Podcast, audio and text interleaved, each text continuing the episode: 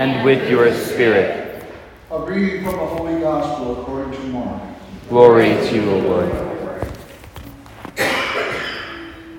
On leaving the synagogue, Jesus entered the house of Simon and Andrew with James and John. Simon's mother-in-law lay sick with a fever. He immediately, immediately told him about her. He approached, grasped her hand, and helped her up. Then the fever left her, and she waited on them. When it was evening after sunset, they brought him to all who were ill or possessed by demons. The whole town was gathered at the door. He cured many who were sick with various diseases, and he drove out many demons, not permitting them to speak because they knew him. Rising very early before dawn, he left and went off to a deserted place where he prayed. Simon and those who were with him pursued him, and on finding him said, Everyone is looking for you. He told them, Let us go on to the nearby villages, that I may preach there also. For this purpose have I come. So he went into their synagogues, preaching and driving out demons throughout the whole of Galilee. The Gospel of the Lord. Praise to you, Lord Jesus Christ.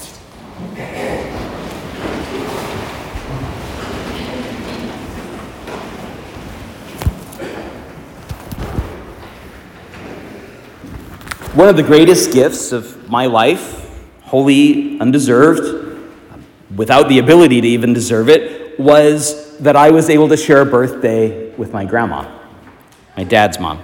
My mom's mom died uh, when I started kindergarten, more or less. All I remember about her is that she was soft and squishy and smelled like cookies and lavender. But Grandma Mac, I remember very, very well. And not only for the birth- birthdays, but one birthday in particular really sticks out. It wasn't my 16th when I got to drive her around for the first time, and it wasn't my 21st when we shared our first and last shot of whiskey. It was my fifth. And the reason I remember it is because I was very, very sick. I was a very, very sickly child, in and out of the hospital a lot. I just started kindergarten. My birthday's in October, so I'd only been in school for a month and a half or whatever, and I was looking forward to my first real birthday party, like with people besides my sister and cousins. And I got sick, and we couldn't do it. So my mom felt bad. She tried to make it up to me as best as she could, but I was lying there on the old pink couch that used to leave its pattern on your face when you slept in the wrong position too long, and, and, and I was cuddled up under a blanket. I had terrible chills, uh, and, and the TV was on, and people were, they'd made a cake that I couldn't really eat. She was trying, and it weren't working, not even a little bit until Grandma came in and saved the day. This wasn't Mary Poppins. She didn't suddenly bustle in and take over Mother's kitchen, make the food that Mom had forgotten I liked, or something like that. She didn't immediately sit in the middle of the room and take over, start telling a story, and distract me from what bothered me. She didn't even come in with the magic remedy to heal me of my sickness, even though she was a, cardiac nurse in her own right. No, no, that isn't what she did. Instead, she assessed the situation, wiggled her finger, called my mother over to her, and they chatted. Now, when I was a kid, this gospel come up, and uh, the priest would have to make a joke about mother-in-laws, mothers-in-law. But that isn't what happened. I, I never got the jokes as a kid because my mom and my dad's mom were fast friends. So, so grandma chatted to mom, and they disappeared back into the house. And grandma came back out about five minutes later, in one of mom's nightgowns. Now, she did this because she didn't live with us yet, and so she didn't have any pajamas at our place, but she wanted to show me she was going to bed too. So she put on one of mom's nightgowns, which looked silly because my mom was almost six foot tall and my grandma was not quite five foot tall. so she looked like a little girl wearing her mom's clothes, puddled all around her feet. And, and she came over to that couch where I was and she said, Move over. And she snuggled in right opposite me. So, you know, Charlie and the Chocolate Factory, head to toe style. And we had our birthday party together under the blanket on our sick bed. And I still couldn't eat very much, and I still felt rotten in my body. But I don't know that I've ever felt more loved, cared for appreciated. What we're reading through right now, the last three weeks specifically, uh, are, are sort of the uh, entry montage in the movie of Jesus' life. It's the first 20 minutes of the story where they're setting the scene for everything else that's going to happen. So they show you two or three scenes or vignettes to get an idea of this character. And what does this character do? Well, he walks up to people at work and says, Leave everything you have, come and follow me.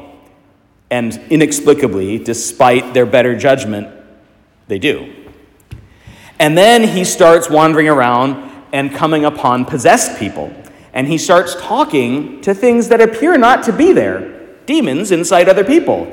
Hey, you, get out of here. This is also very strange behavior. People don't do this every day, even in the ancient world. And then today, he shows his true colors. Because whereas last week he spoke with authority and so the demons fled in fear, and the week before he spoke with, with, with, with a voice of, of allurement in order to draw the fishermen out of their boats, today, today he does the most human of all things. He bends down to someone who has been bent low by illness. He takes her hand in his and he lifts her up. It's that simple. It's not magic. He doesn't wizard the thing. He doesn't even lay hands on the way he usually does to show the passage of his power.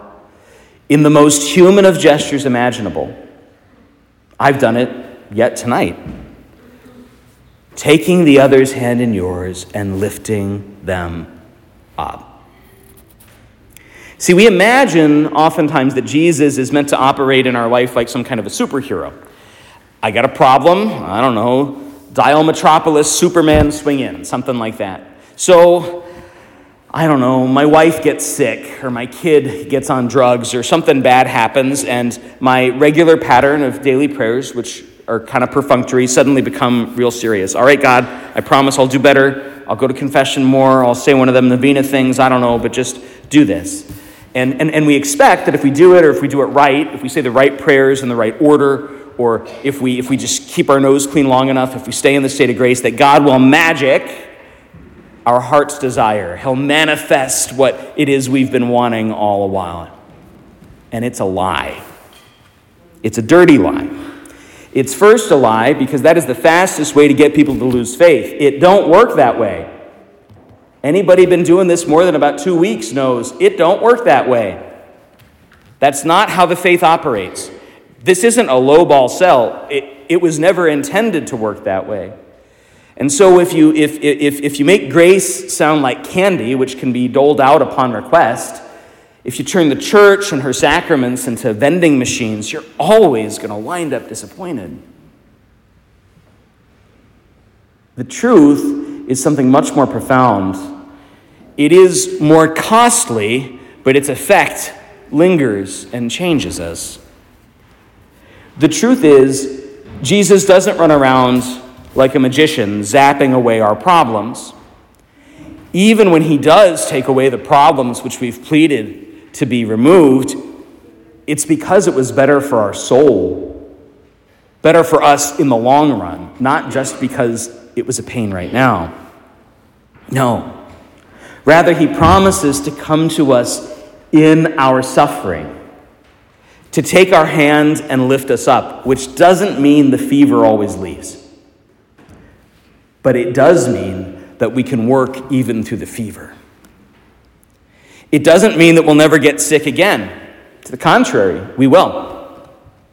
And we will die. Every one of us. And in that death, which we now share with God the Son, we have the capacity to come to life again. God doesn't promise to take away our problems, He promises to make us new. Now and later, but let's just focus on the now. Because, of course, what follows the healing of Simon's mother in law is the next episode in the TV show. What follows is his vision for us. Rising very early before the dawn, before alarm clocks, he left and went off to a deserted place where he prayed. Simon and those who were with him pursued him, and finding him, said, Everyone is looking for you to come back and fix all the problems. He told them, Let us go on to the nearby villages, that I may preach there also. For this purpose have I come. So he went into their synagogues, preaching and driving out demons throughout the whole of Galilee. And next week's chapter and the next, they do too. Jesus shares out his work, he doesn't hoard it for himself. And even the, the, the, the, fancy stuff, the stuff that looks magic, he promises to those who follow him. You too will drive out demons. You too will heal the sick. You too will. You too must lift up those who have been bowed down by illness, by age, by infirmity, or by life's woes. Now, of course, we can't do this on our own or simply because, sort of cognitively in our heads, we recognize our connection to Jesus, this has got to be enacted, like in life, which is what the sacraments do, which is why the sacraments are so important, which is why we place so much attention and value, especially on the Holy Eucharist, which is why we come here each week, week after week, not to receive a Jesus vitamin, but to encounter Him face to face to come as close to him as did Simon's mother in law, so that rising from the kneeler, we would know ourselves lifted up,